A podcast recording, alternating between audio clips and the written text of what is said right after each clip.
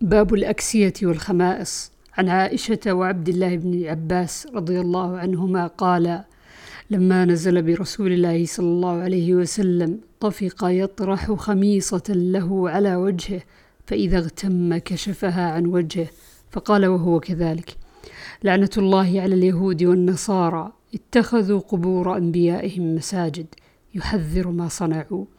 وعنها عائشة رضي الله عنها قالت صلى رسول الله صلى الله عليه وسلم في خميصة له لها أعلام فنظر إلى أعلامها نظرة فلما سلم قال اذهب اذهبوا بخميصتي هذه إلى أبي جهم فإنها ألهتني آنفا عن صلاتي وأتوني بأنبجانية أبي جهم.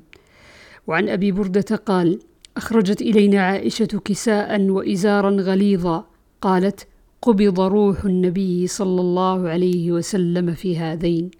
باب اشتمال الصماء.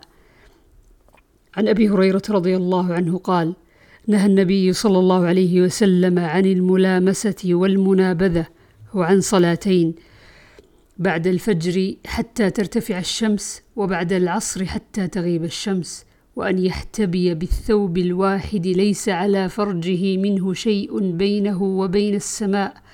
وأن يشتمل الصماء. عن أبي سعيد الخدري قال نهى رسول الله صلى الله عليه وسلم عن لبس لبستين وعن بيعتين. نهى عن الملامسة والمنابذة في البيع والملامسة لمس الرجل ثوب الآخر بيده بالليل أو بالنهار ولا يقب ولا ولا يقلبه إلا بذاك. والمنابذة أن ينبذ الرجل إلى الرجل بثوبه وينبذ الآخر بث وينبذ الآخر ثوبه ويكون ويكون ذلك بيعهما. عن غير نظر ولا تراض.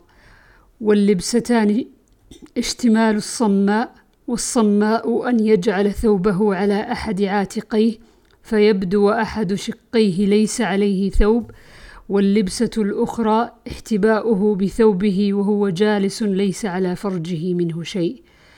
باب الاحتباء في ثوب واحد.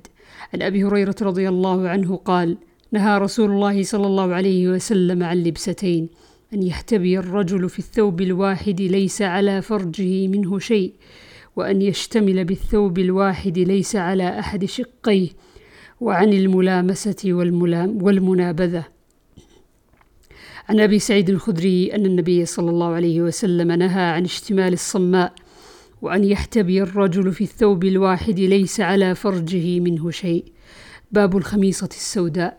عن أم خالد بنت خالد.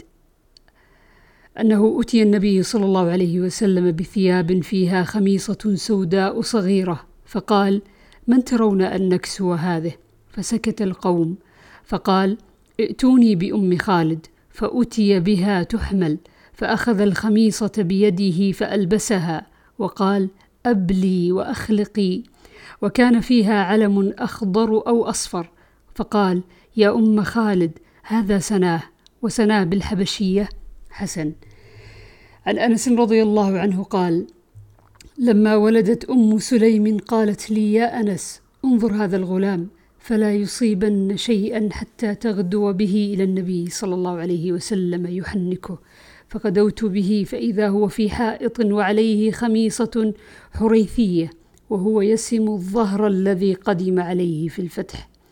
باب الثياب الخضر.